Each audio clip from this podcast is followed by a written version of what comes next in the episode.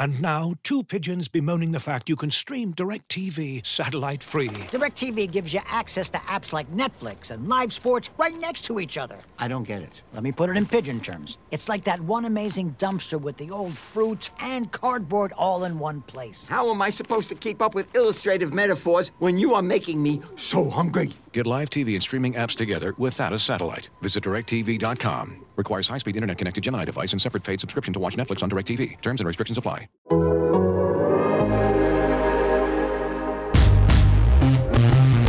Get your popcorn ready. It's game time, baby. Ladies and gentlemen, please welcome a team that is known as Stoppers. Stoppers. The Athletic presents Hoge and Jahns. Every single play, go take it. Bring that juice. Let's go get it. Come on. Chicago's best Bears coverage. Go Bears. Go Bears. From NBC Sports Chicago, it's Adam Hoge. The Bears angst in general. Everybody's like angry about it, I feel like. Just relax. And from The Athletic, it's Adam Jahns. This is just how it is. It's a range of emotions, it's a range of feelings and hot takes. Here they are fiery, feisty, and frequently ill tempered. The Adams, Hoge and Jahns. What's up? Welcome in as we get ready for Bears and Saints Sunday afternoon along the blustery lakefront. It's gonna be brisk, baby. Brisk. Cold and windy. Probably a good thing for the Bears as the Saints. It's kind of always a story with the Saints when they have to go play outside. Drew Brees has had some issues with this in the past. And it's their first outdoor game of the season. It's going to be cold. It's going to be windy. So if you're stretching for reasons why you should be optimistic about the Bears, we just covered it in the first 20 seconds of the podcast. How about that Kevin Fishbain fun fact, though? Just you don't realize how many teams have domes nowadays uh, across the league. But hey. oh, I do. I do Yeah. because what's happened is uh, every stadium looks the same right now on TV, and I don't like it. Like what without the fans? That did not look the same in Los Angeles last week or Monday. Well, but it does. What I'm talking about when you're zoomed in on the game, like when you're just on the TV copy and they're showing a play. Every field looks the same right now. yeah, It's boring. We went from cookie cutter domes, and then they realized that those were all stupid. They knocked them all down, and now they've built these really cool stadiums. Yes. But when you're watching on TV and they all have the same field turf and the, or tractable roof or covered, they all look the same to me. I don't like it. as much as I feel like Soldier Field needs to be massively upgraded, significantly upgraded, I still like the feel of the real turf. I still like the the feel of the elements, even though we're nice and cozy up in the hot dog laden press box. I still like seeing football played in the elements a little bit. Yes. Uh, well, welcome in.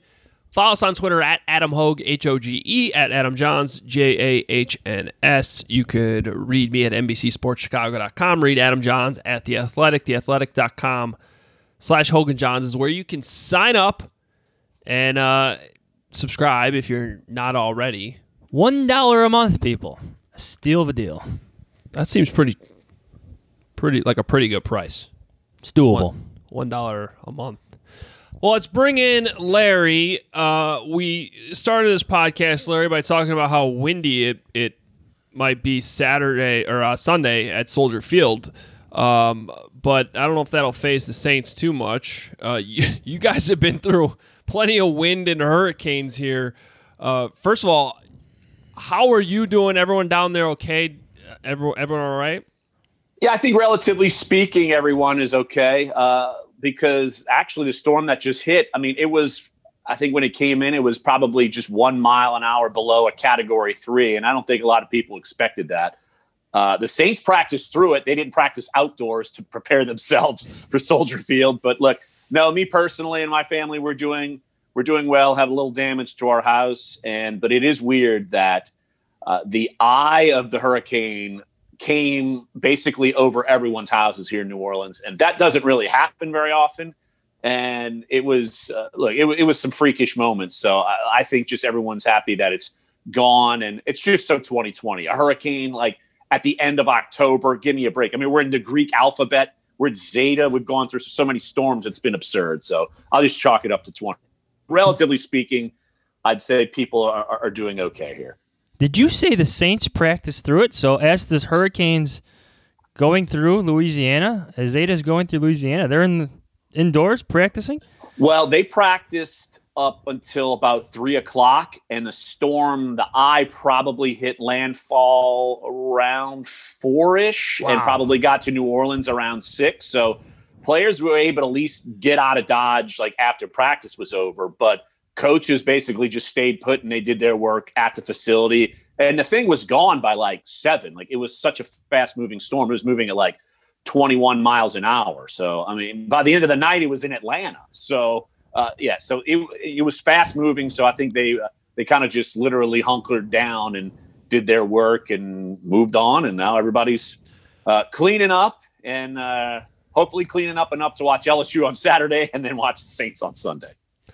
Well, Larry, I don't know how many more distractions there can be. You got hurricanes, you got COVID. Uh, it's just what a year. The the Saints also have a distraction. It seems like with Michael Thomas. Um, what's the state of this team right now? I mean, that they've it, it looked shaky early on, at least in terms of the wins and losses. Now they've they've started to put it together, and I know at least the view here in Chicago is that the the Saints are rightly favored in this game. Um, but I guess how have the Saints made it through all these distractions right now? And is there any concern about their it having an effect on the game on Sunday? I don't think so. Like, I think that this team has been battle tested enough, basically going back to 2017, and they're over to they're able to overcome this. Now, I don't I don't feel super confident about this team right now. Like, I don't feel like this team is kind of cranking on all cylinders. I, I think they've got plenty enough issues, whether it's dealing with uh, injuries to Michael Thomas or suspensions, or uh, like you said, COVID. Emmanuel Sanders, he's not going to play again this week.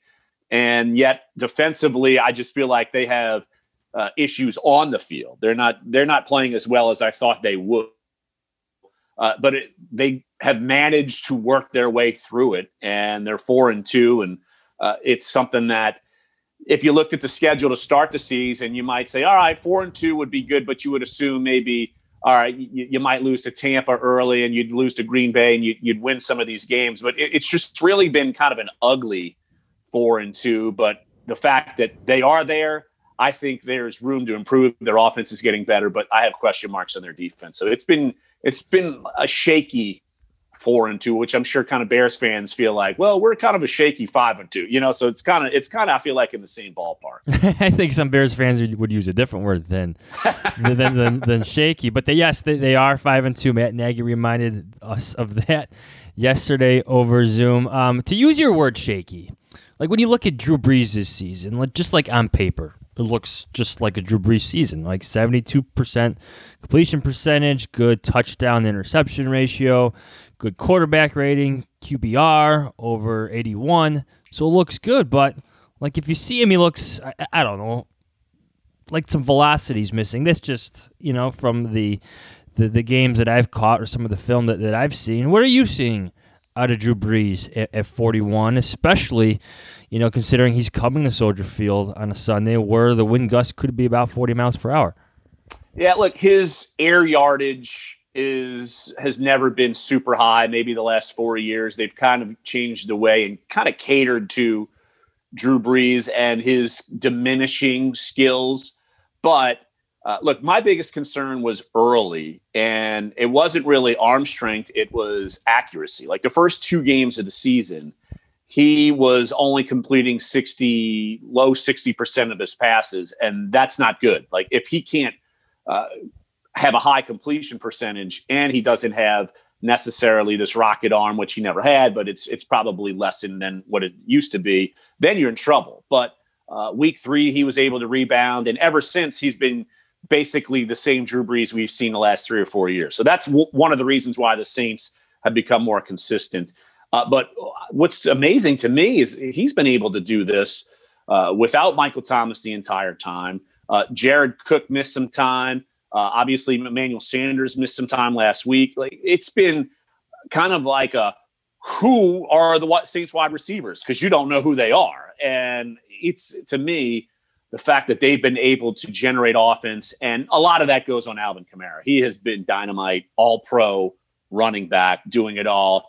Uh, you know, reverting back to 2017, 2018, where he was dynamite, and he's just as dynamite this year as he was then. Maybe even more so now because the he's been such a focal point to the offense. But so you know, I think Drew Brees is basically just the what you see on on paper uh, and the way they they run the offense. I mean, it's pretty similar to what they've been doing, but you know, he could look even better once Michael Thomas returns. I mean, he certainly helps, but uh, the fact that he's been able to kind of improve and have the offense improve without someone like Michael Thomas, I think that shows that he's still got something left in the tank, even though we we all basically assume this is going to be his last year.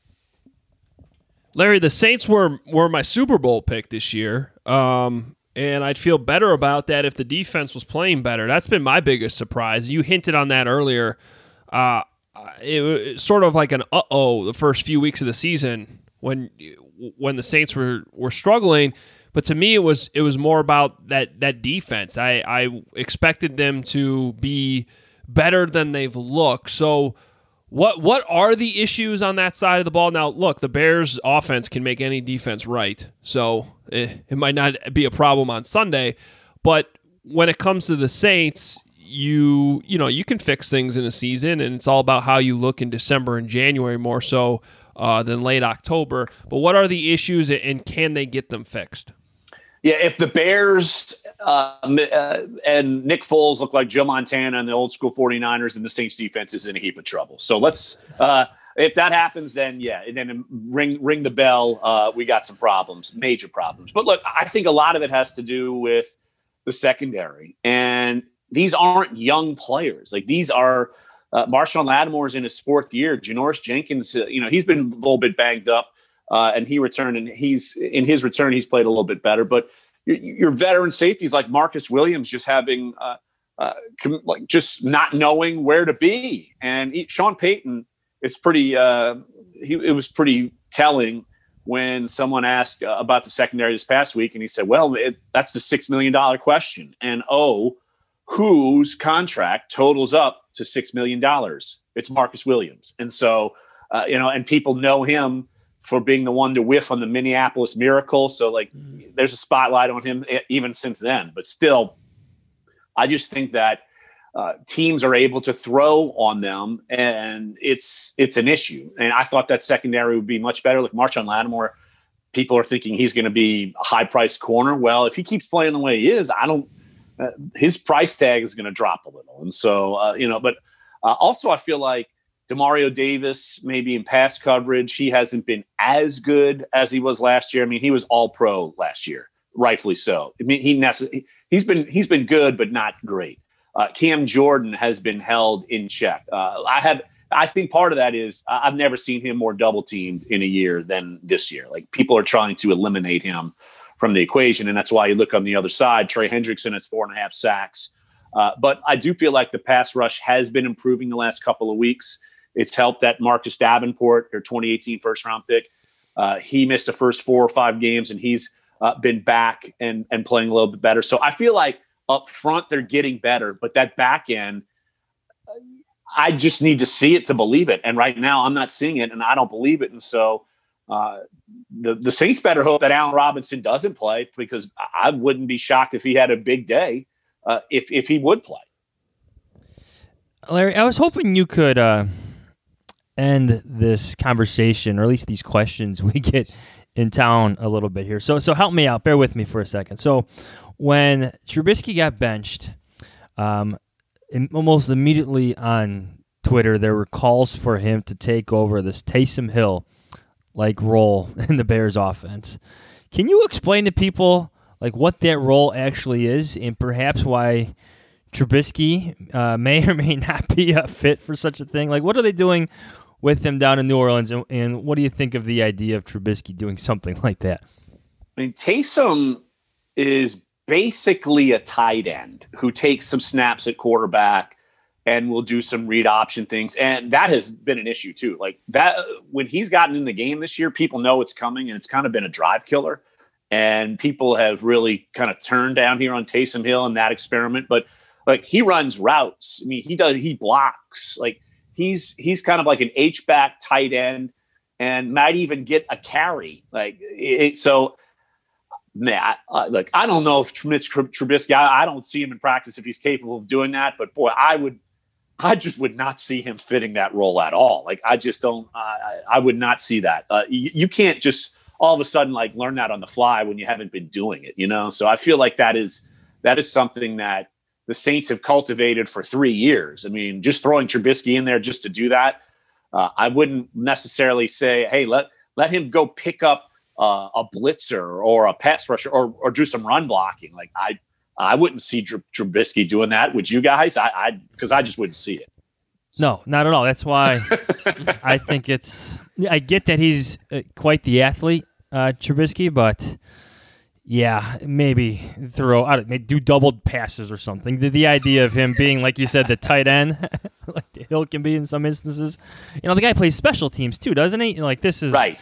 Yeah, just yeah, you're gonna see Trubisky gonna go run and block a punt? Come on, no. Like Taysom Hill's block punts, like, or return a kickoff. Like Taysom Hill has done that too. Like no, I, yeah. See Trubisky like rumbling down, like uh, trying to get to the 15 on a kick kick return. I, I think Bears fans would maybe they just want to like just have some humor. I don't know. Maybe that's where they're coming from. Taysom Hill is actually more similar to Cordarrelle Patterson than than Mitch Trubisky to be honest. Like you're probably right. like like more of that Swiss Army knife type role where he's doing a little bit of everything. It's just probably in Patterson's case he's not throwing the ball like Hill does sometimes. But uh yeah, that that's probably got to stop. Hey, uh, Larry, you know Ryan Pace, the Bears general manager, came from New Orleans uh, a while now. It's been this is the sixth season in Chicago. Um, you know, and and part of that over the years has been about you know from our perspective a lot of it is Ryan trying to emulate some things that worked well in New Orleans, trying to find that Sean Payton, Drew Brees combination. We talk about that stuff all the time here in Chicago about how he wants to find what worked in New Orleans. Does anyone in New Orleans ever talk about what the hell Ryan Pace is doing in Chicago? Not necessarily. Only say in the instance of, oh, well, Akiem Hicks is in Chicago that's because he saw him in New Orleans. I think that's probably the biggest thing there. And, you know, sometimes, like, I don't think saying, well, Ryan Pace went and got Ted Ginn. Like, I don't think that people are thinking of it in that sense. But, uh, uh, you know, I do think people down here uh, wonder, man, are, like, is Ryan Pace sometimes in over his head with, and they point to the Trubisky thing. I mean, like, that, that sort of thing. And so, uh, but yeah, it's, uh, I mean, there's no doubt he was valued in New Orleans. I mean, they tried to hide him. Like they didn't want his name getting out there, and you know, more at Wood, more at Wood, and obviously he's off to uh, uh and he's been with the Bears for six years. But yeah, I, like I think that uh, uh, particularly the Akiem Hicks acquisition, and then because a lot of Saints fans would like Akiem Hicks still to be in, in a Saints uniform, and you know he's bounced around a couple of teams now, but uh, we see Akiem Hicks playing really well. And I think people here in New Orleans see that as the direct correlation of Ryan Pace knowing Akiem Hicks very well. The one, one of the I guess most prevailing storylines here in Chicago right now is the Matt Nagy and his play calling. You're you've covered Sean Payton for a long time. What have you maybe learned about the art of, of play calling um, with Sean Payton, uh, even to the point of knowing when to give another coach a try at it because that's the conversation here whether or not Matt Nagy should give one of his assistants uh, an attempt at this just to get a rhythm going, just to find something different, just even for the sake of change, since the offense, to use Nagy's word, is, is stuck in a rut. So, what, what have you learned about Payton and the play calling and the rhythm that goes with it? Uh, he's actually had some issues with play calling a little bit this year, and he's admitted that that he uh, he's had some bad games, uh, but they still are able to overcome it. Uh, but like I think he does a really good job of say running plays to set some up later. Uh, you know, I think and it helps a ton to have Drew Brees back there. I mean, like Sean Payton isn't as good without Drew Brees. I mean, that's just what it is. Even though they were able to uh, run the similar offense with Teddy Bridgewater at quarterback.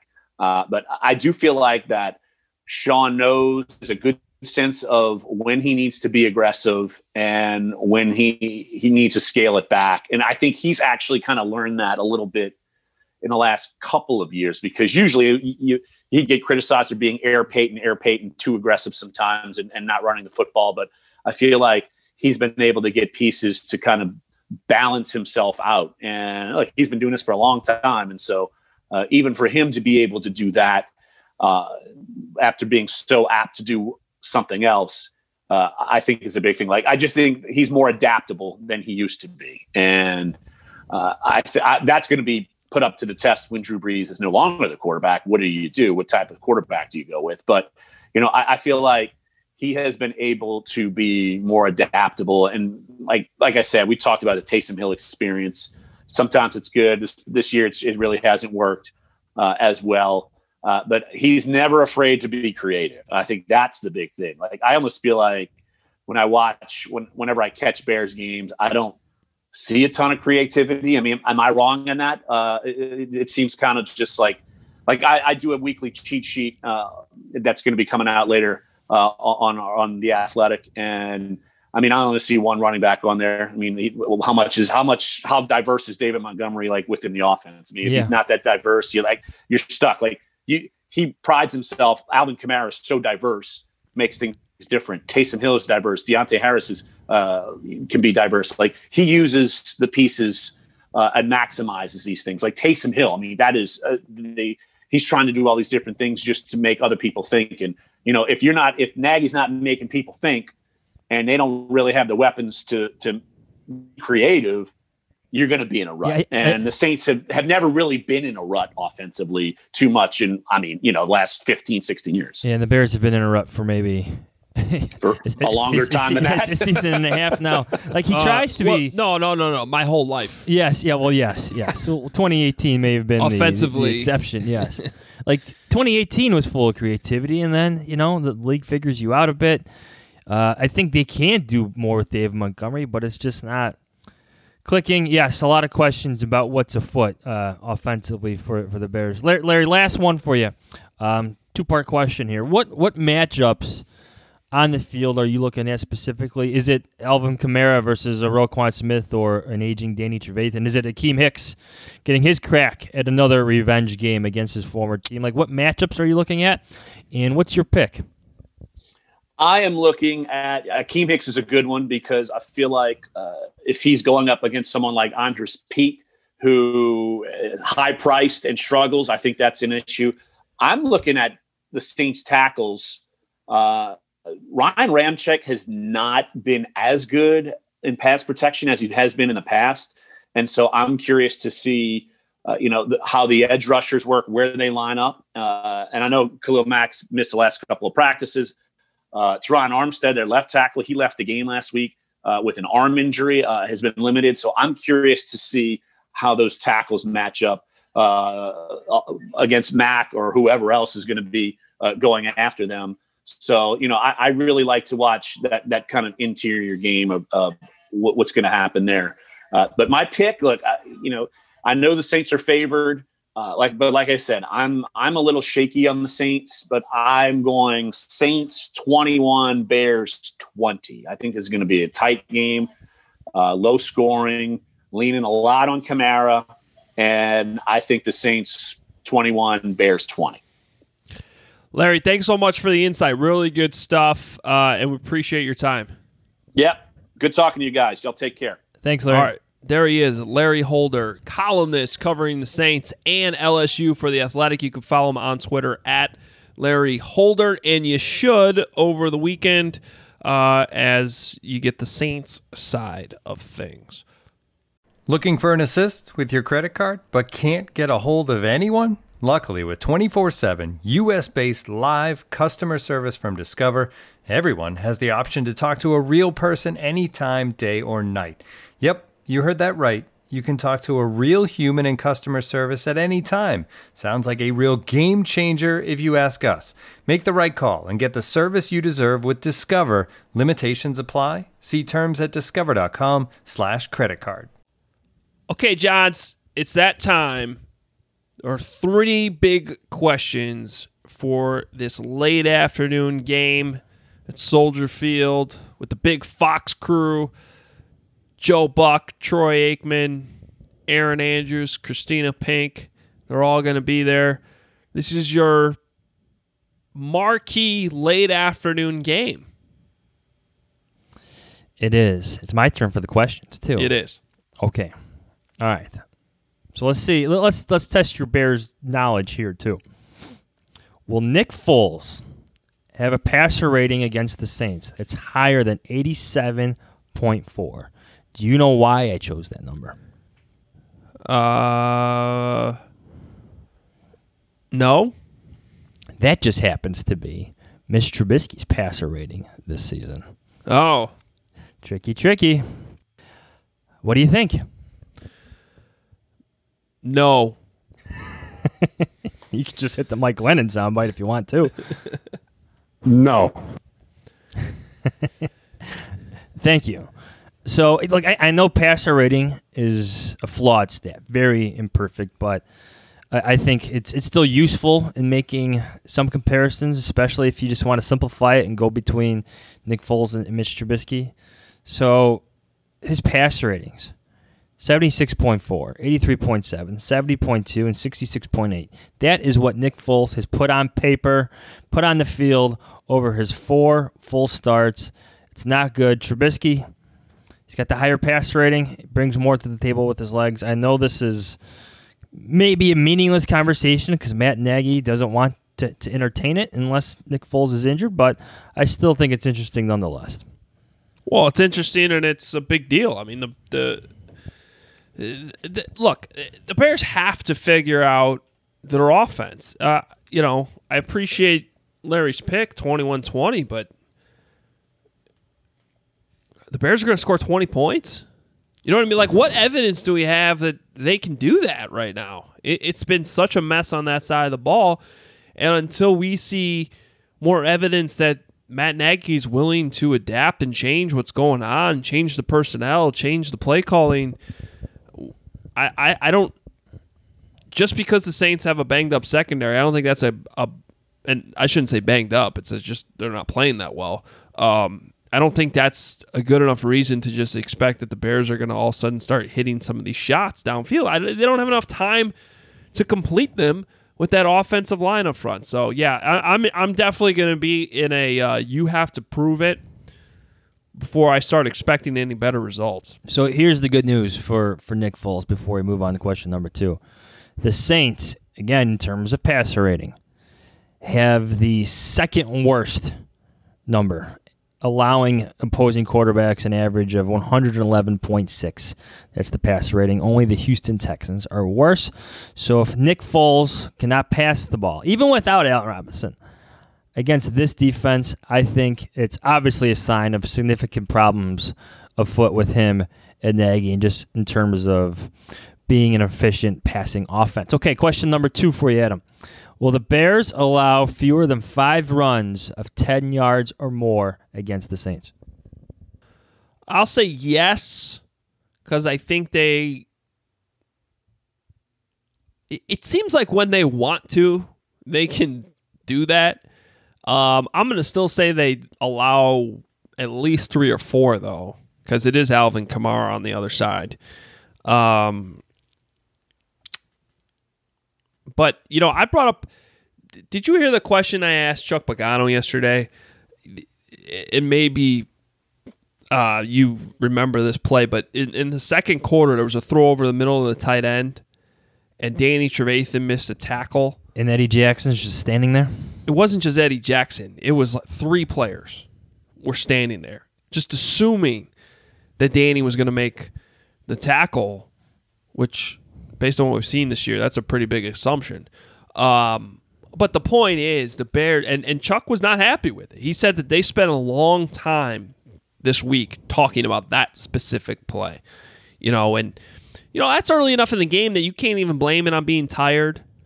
Um, and I also appreciate that Chuck Pagano, when he was asked if the Bears got tired, he admitted yes, probably, but he's not pinning that on the offense.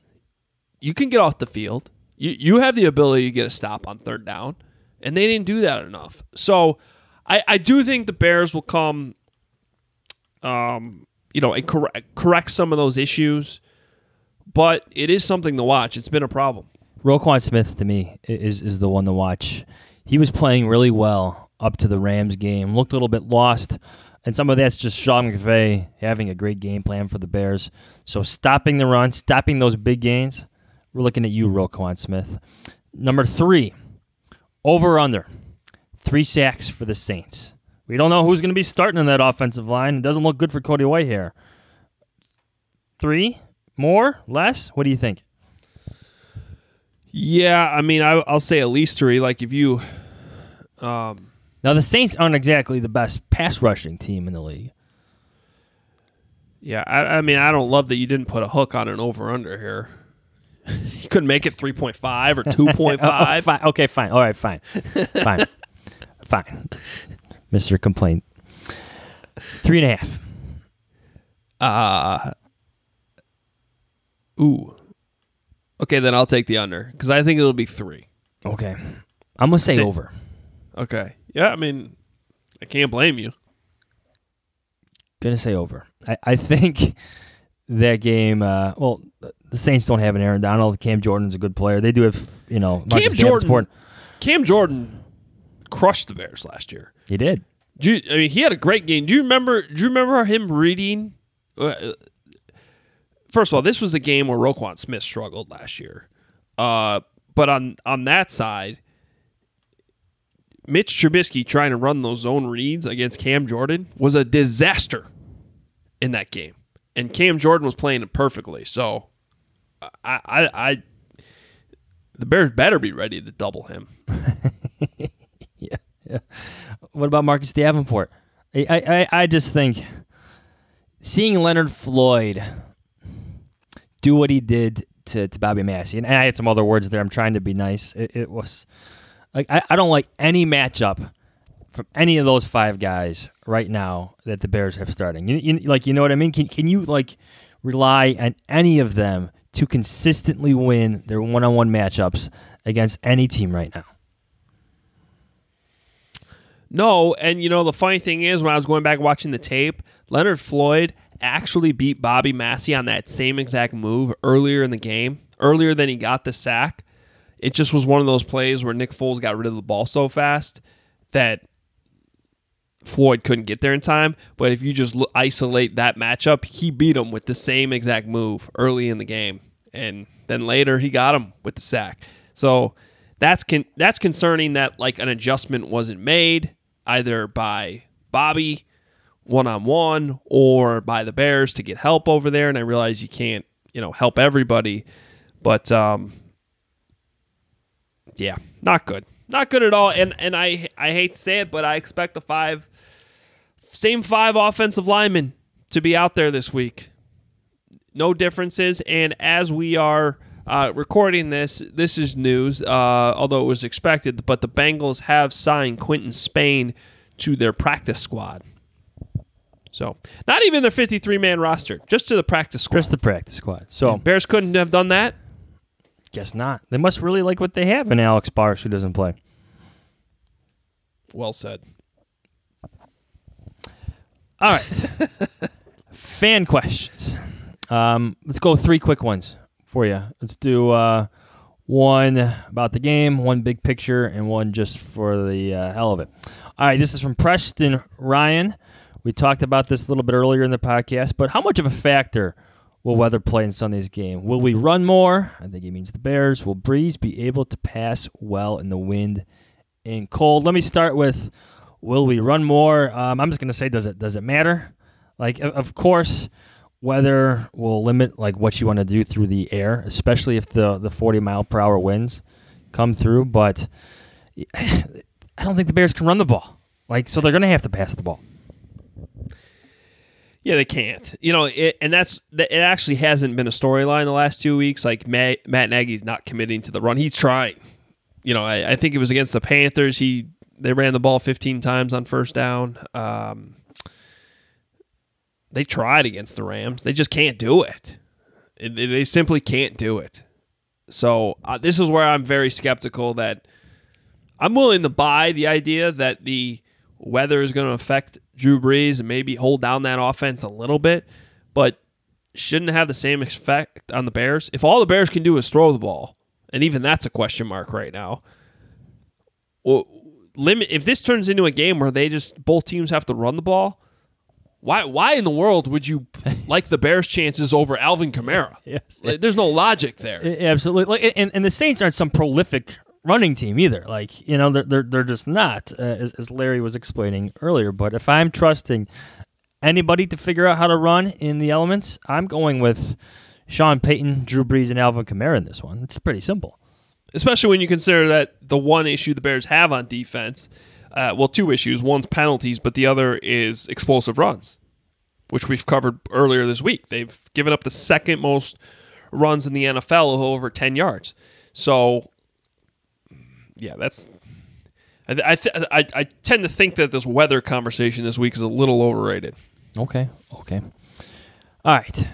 Big picture question. This is from Vinny Colada on Twitter, local kid. Let's get a, a, an answer here. Um, are any of the current O linemen worth saving, or should it just be a massive overhaul? What say you, Hoge?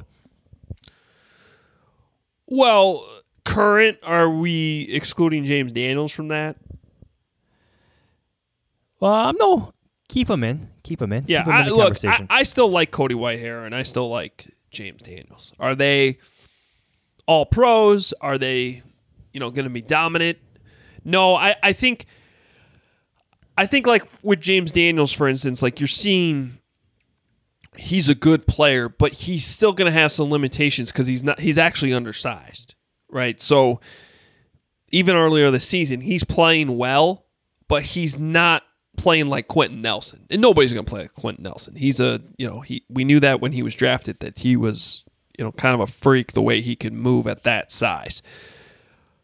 But that's still a reality and it's a fair fair reality that there's some limitations there. And and I look, I think that's why in both of those cases, Cody Whitehair and James Daniels were second round picks. They were not first round picks. They've both been very solid players, and I still think they're young enough and pieces that you trust and can build around. The other three spots, I think it's time to start looking for upgrades because you're seeing that the offensive line as a whole is not good enough. For me, it's the conversation about Charles Leno Jr. and Bobby Massie, right? What do you do with their contracts? And there are exits after this season. Now there there will be some dead cap, uh, dead money left on your cap, uh, significantly more for Charles Leno Jr. But you do save some money by releasing him. Um, Bobby Massie, you save um, a considerable amount of money by releasing him as well. So the conversation about overhaul, saving money, getting some younger guys in, it starts with those tackles guys who have not, especially Bobby Massie as of late, guys who have not performed up to what their contracts set their expectations to be, if that makes sense. Yep, and that's going to be a storyline in the offseason. Um, unfortunately, there's not much they can do right now. Those guys just got to somehow find a way to play better. And let me clarify, you know, with the tackles, every tackle is going to give up a sack here or there. Um, I actually tend to think that from a pass protection standpoint, the issues are more on the interior than with the tackles. And it is true that by not spending a crazy amount of money on a left tackle, the Bears have been able to put money elsewhere. Okay. And that's, and I do think that with that context, Charles Leno has been good enough in pass protection I, I, I just, I think in both spots, the tackles and really just the entire line, whatever changes they make, they need to really be focused more on finding guys that can really make an impact in the running game. Yeah. Yeah. You know, and figure out. I, I think what we've seen over these last two and a half seasons is that I don't know that these pieces on the offensive line fit how Matt Nagy wants to run the ball within his offense. Like there, there's a disconnect there. There's there's they're not comfortable running. Remember, a lot of these same players are the ones that were like in Dowell Loggains' offense, right? Which was much more bunched up, more power type football a little bit. And I just don't know that they're completely comfortable doing what Matt Nagy's asking them to do in the running game. O- offensive linemen can be expensive, uh, especially the best ones. Uh, I think it's it's well past time to use some more draft capital. Draft capital can't say the word uh, on the position. I, I, think they should draft. Uh, like if I'm ranking off-season draft concerns at this point on the, the day before Halloween, like an offensive tackle should be a first round priority for me. So, um, can I um, bring up a pet peeve of mine? Yeah. And and here I'm going to actually stand up and uh, use a prop here that none of our listeners can see. But um, hold on, let me pull up the video. You see this helmet I'm holding up? Okay. it's a big Yeah. Wisconsin W. Okay. And my point is every single week I watch NFL games. And, you know, you can make fun of me for my Wisconsin whatever, but they pump offensive linemen into the NFL. They've sent more offensive linemen into the NFL than any other program in the country, okay? And every single week, you know, Monday Night Football starts. They go through the offensive line. There's two Wisconsin linemen on the Rams offensive line, okay? We just talked to Larry Holder. He mentioned Ryan Ramczyk. And he said Ramczyk's not playing as well as he normally does, but he's usually a really good offensive lineman. He came from Wisconsin. Every single week, the Bears are either playing somebody who has an offensive lineman from Wisconsin, or there's some game I'm watching where there's two, three guys in the game, offensive lineman from Wisconsin. The Bears drafted Gabe Carimi a decade ago. Okay? And he actually, I still to this day think would have worked okay if he had not dislocated his knee. That was a pretty bad career altering injury. But ever since then, they don't sniff these Wisconsin offensive linemen. And again, you can make fun of me. It's my alma mater. I get it. But, you know, it seems like every other team in the NFL has no problem going after Wisconsin offensive linemen. I don't see the Bears doing it. Fair That's enough. my little rant. Fair enough. I, I was going to bring up Ga- Ga- Gabe Carimi, but um, Well, yeah, I mean, Yes, you got to bring yes. up that draft pick did not work out. I still think, if you remember, though, uh, I think it was actually against the Saints, like week two of that season when he suffered that injury. He was already being considered like the best offensive lineman on that team at that point, and then the injury happened, and he was never the same. All right. Fun. Last question from the listeners. This is from Clayton on Twitter. What major Chicago sports franchise ownership group is the least hated at this moment? I wanted to include this question because your team made a big hire yesterday, did they not? Yeah, Tony La Russa. Yeah, Tony La Russa. Tony La Russa managed. He first managed the White Sox seven years before I was born. 1979. Life is coming full circle right now. Um, well, it is. So what? Uh, th- I'm not going to go into the whole thing about Tony La Russa though. But what? What? What? Uh, what, the question was which ownership is? I, I just wanted to find a way to bring up Tony La Russa. Oh to yeah. yeah. Least hated is the question. Ownership group in, in, in this the in the city at the moment. Um, you know, Probably the probably the the Ricketts. the- I don't know.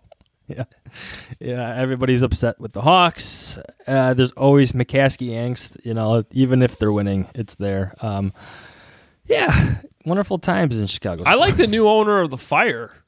Okay. I don't like that stupid logo that they created. Oh, but yeah, yeah. I, I like everything else they've done. Okay, so we'll say the Chicago Fire. Yeah, that's that's where you're at. That's all I got. You look, Okay. hey, I, I, I wanted a little more. Tony little La Tony La Russa, Russa. as a manager, Tony La Russa, I have a got feeling. It. I got it, everybody. Go no, ahead. no, he. I did a whole podcast on this yesterday. You could check it out. The White Sox Talk podcast with Chuck Garfien, Ryan McGuffey, and Vinnie Duber, everybody was fired up. It's on NBCSportsChicago.com or the My Teams app. Go look for it uh, if you want the full discussion on that whole thing. But like as a manager, he's probably almost certainly an upgrade over Rick Renteria. The decision making should be better. Um, the process of how it all got put together and you trusted a GM to take you through this whole rebuild, and then at the end of it, you don't really let your GM make the hire. Uh, I'm not a big fan of that, but hey, they win a World Series, right? Does it all matter? I mean, that's what the end game is, right? So if um, if it happens and the uh, the sin of firing Tony La Russa back in 1986 when I was born it all comes full, full circle and he ends up winning a World Series with the White Sox. That's kind of a cool story.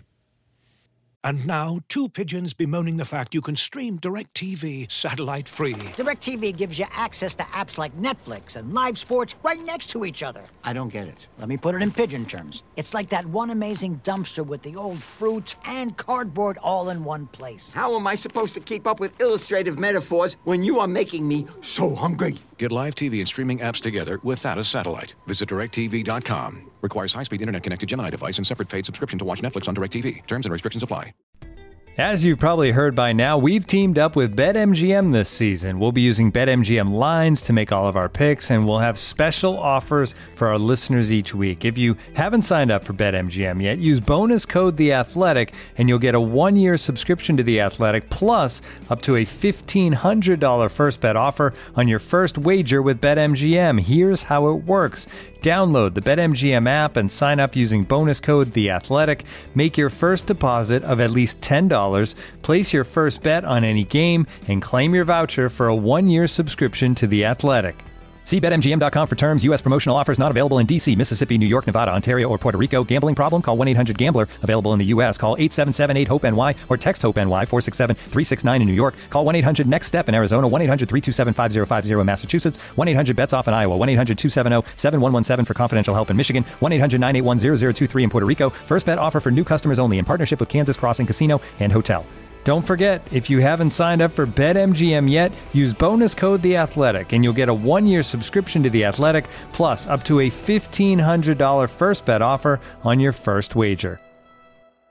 With threats to our nation waiting around every corner, adaptability is more important than ever. When conditions change without notice, quick strategic thinking is crucial, and with obstacles consistently impending, determination is essential in overcoming them. It's this willingness, decisiveness, and resilience that sets Marines apart. With our fighting spirit, we don't just fight battles, we win them. Marines are the constant our nation counts on to fight the unknown. And through adaptable problem solving, we do just that. Learn more at marines.com. Okay, Jahns. Well, we've gotten through the listener questions, and it's time for this. Bold predictions. What do you got? My bold prediction is, and I know this is bold, so everybody calm down. And bear with you, okay? I get it. We're we're ready. The Bears of Chicago will score an offensive touchdown. Oh, brother. How? Uh, uh, Mitch Trubisky throws it. Oh, now we're getting crazy. now that just went from not bold to bold. Yes, yes, yes. Um, my bold prediction, a little bit more in the realm of, I don't know, seriousness.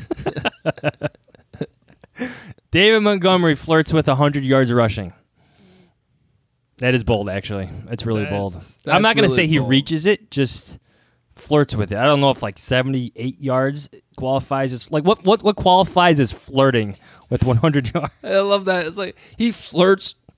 He flirts with 100 yards. You know, like he might have he might have 33. Like at some You know, it's close enough to 100. At like some point in the broadcast, they will say he's on pace for a 100 yards. But okay. Does when he, he, reach ga- it? when he gains four yards on first down in the first quarter? yes, if he continues, He's to- on pace. You he's can't- on pace. He's on pace. That's my prediction. Okay. And those are your bold predictions this week. predictions. Predictions. Predictions. I like the the the Saints in this one. Um, well, just winning winning straight up. The Saints. Um, the Saints win. The Bears cover. Now they're they're four and a half home dogs. So yeah, that helps if you're a gambling man. But I think I learned my lesson last week. Maybe maybe a little bit too much faith in the Matt Nagy, Nick Foles. We can fix this thing. I want to see it first before I pick them again, especially against a playoff caliber team. They're not playing the Jaguars this week. They're not. They're not playing the Jets or the Giants. They're playing the four and two Saints with Drew Brees under center. So until Nick Foles gets a passer rating around Mitch Trubisky's season average, I'm not going to pick them. Yeah, I'm not going to pick them either. I, I have uh, the Saints winning 24 to 13. And I think that I don't think the Bears cover. I think the only way the Bears cover or have a chance at winning this game is if they get either a defensive or special teams touchdown. Wasn't it? It was the Saints game last year when Cordarrelle Patterson had his kickoff return for a touchdown. You are Wasn't correct. it? You are correct. Yeah. my final prediction is uh, 20 to 16 Saints. 20 to 16. I'm going 24 to 13 Saints. Also, I'll take the the New Orleans Saints to cover. Well, you got your touchdown in there. Yeah. Touchdown, two field goals. Riveting. Bold prediction. There you go. All right. What else? Go ahead. I'm listening. Pick some other games here before we get out. CBS, noon in the NFC North. The Colts and the Lions. The Lions are 3 and 3 all of a sudden. Look at that, hanging around 500, just like they did last year before Matthew Stafford got hurt. And everyone was saying Matthew Stafford's coming back. The Lions are your sleeper pick this year. And I kept telling you, all that means is they're going to be around 500 like they were when they had him. And And here, they, are. at 500. Uh, a three point home underdog to the Indianapolis Colts, who were on a bye week last week. I think it's a classic case of like you're feeling good about yourself, then all of a sudden you play and you play like a, one of the, the better teams, especially defensively. I think Matthew Stafford is in for a long day against the Colts. We know home field advantage is, is not the same thing, especially with no fans in the crowd. So give me the Colts in this one, winning outright and covering that three points. Yeah, I'm going to say that this is a close game that the Colts win. Um, you know, after beating the Bears, they didn't look so great after that.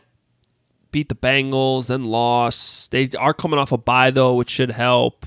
I just think this is going to be one of those one of those games where the Colts will win, and I never trust the Lions in the end unless uh, you know Todd Gurley can't avoid the end zone. But what were the Falcons doing? They should have just knelt. Just kneel, kick the field goal, game's over. Uh, some of these decisions last week, some of these coaching decisions of trying to field goals and overtime and at the end of the game, it's just bizarre. But so I'm going to take the Colts, but I will take the Lions to cover in this one. Okay. One of my favorite gifs. Uh, where, where's our friend Patrick Finley? Sorry. That one? No, one, no. One of my favorite gifs is is now the the, the Lions congratulating Todd Gurley for scoring that touchdown. Have you seen that? Oh yeah, yeah, yeah. Patting him on the back. And Thank clapping. you. yes, thanks, bud.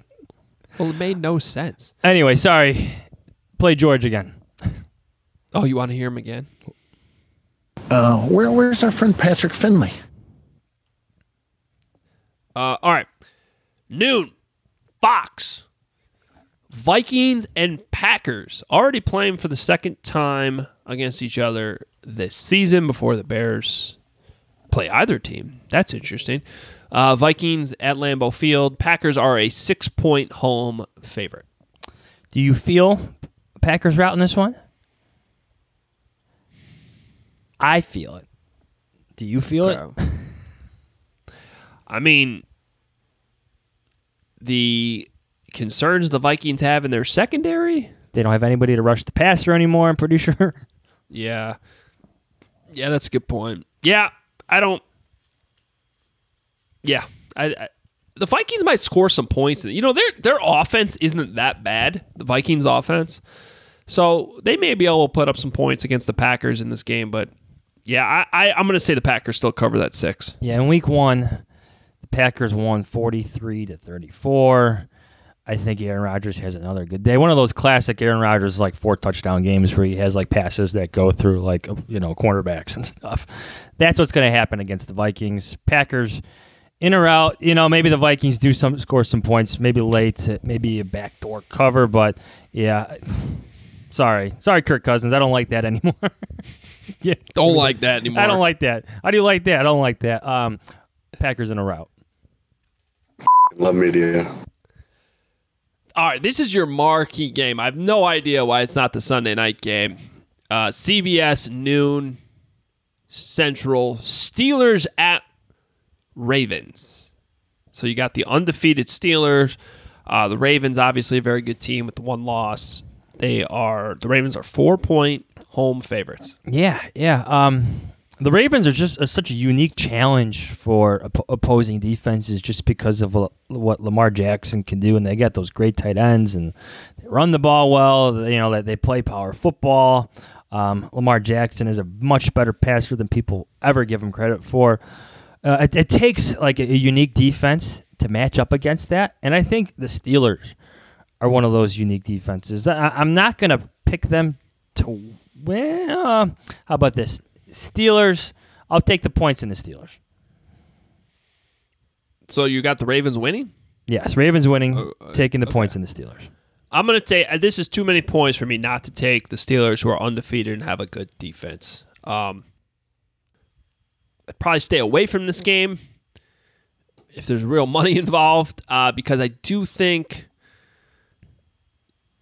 I, I didn't like how the Steelers let the Titans come back last week. Uh, I loved everything else, like how they got off to a good start and they seemed to be in control, and then all of a sudden, I mean, that game really should have gone to overtime, but Stephen Gostkowski missed a field goal, and it seemed like at that point, if it had gone to overtime, the Titans would have won. So that made me a little nervous. The Ravens are are good. There's still something that's not quite as explosive with Lamar Jackson and that Ravens uh, offense right now, though. Like teams have adjusted, and the Steelers have too good of a defense. So I will take uh, the Steelers at this point. Oh, yeah, I'm not an offense coordinator. I'm not a defense coordinator. I'm not a special teams coordinator, but I coordinate all three. All right, opposite the Bears game, also on Fox 325. This one also could have been a Sunday night game instead of the one you're getting, which is the Cowboys and Eagles. Good thing we don't have to worry about missing Sunday night football this week as we're working. Correct. Yeah. Talking uh, to you. 40, 49ers Seahawks. Seahawks are three point home favorites after the loss last week to the Cardinals. The 49ers have turned things around. So, I mean, this game is in Seattle, but I personally like the 49ers here. Yeah, same, same. Uh, you still got to play fo- uh, defense in, in, football these days, right? Like, I get that Russell Wilson is outstanding, but you still got to tackle guys, right? You still need to, you know, throw 11 guys out there to tackle the other team. The, the Seahawks do not have a good defense. Um, the 49ers do. I like defense. And Garoppolo's been better in recent weeks. He has been. He has been. So give, give me the Niners. Give me the Niners in this one. Yeah, I like the I like the Niners too. And you know, this is actually a week where I don't have really strong feelings really about any of the lines, but of all of them, this is the one I like the most. You better lock it up. You better lock it up. No, you lock it up. You lock it up. Lock it up. Lock it up. All right. Monday night football. You know, I think Adams had a good season. Bucks go to New Jersey and play the Giants. So, okay, Monday night game. At least Tom Brady's out there and they're playing well. Antonio Brown, no, he can't play yet, right? No. So no Antonio Brown. Gronk I'll, is back. The old Gronk is back. It looks like. Yeah, he looks pretty good. Um, anyway, Bucks are ten and a half point road favorites here over the Giants. Giants aren't really good. However, they've been in most of their games. So, I mean, that's an argument there that they might be able to keep this close. I'm going to lock this up as like your your classic backdoor cover. right? Especially with getting the 10 and a half. And I've seen it some places as high as 12. Like I actually had 12 in the document, Adam, before and changed it to 10 and a half because that was just uh, the, the better average, I guess, that, that was out there. Um, give me the, the Buccaneers are going to win and maybe handedly. Um, but the Giants could sneak in a, a, an 80 yard run by Daniel Jones if he doesn't run, if he doesn't, if he doesn't fall. Like they, they could they could backdoor this, so I'll lock that up. You better lock it up. You better lock it up. No, you lock it up. You lock it up. Lock it up. Lock it up. I'm going to do the opposite and say um, I'm going to take the Bucs, and I'm because after hanging around for most of the game, they pull away in the fourth quarter, and so it's one of those things where they they have the instead of the Giants backdoor covering late, I think the Bucs go ahead by more than ten and a half late. Tom Brady's late Brady touchdown. Yeah, yeah, Brady's been good, and um, he's been really. I mean, he's actually looked really good the last few weeks, and I like that offense. I think they're coming together. We know they have a good defense, and that's where I just don't see the Giants scoring a whole lot of points in this game. Uh, they're going to fluster Daniel Jones. I, I like the Bucs to win pretty easily, and uh, there you go. there you go. So enjoy the Bears touchdown, the Bears offensive touchdown this week, everybody. Enjoy Uh, David Montgomery's flirtation with 100 yards. The 78 count? Sure, I'll give it to you, honestly, at this point. It's closer than 52. All right, well, we'll be there. It'll be windy, not in the press box, though, fortunately. And uh, we'll have a post game episode for you on Sunday. Follow us on Twitter at Adam Hoge, H O G E, at Adam Jahns, J A H N S. Read him at The Athletic. $1 a month. Can't beat that. Come hang out. TheAthletic.com slash Hoge and Jahns. That's where you need to go to subscribe because that way they know we sent you. And that's good for us. It's good for the podcast, so then it makes it good for you. So thanks for listening. We appreciate you. Please rate and review the podcast.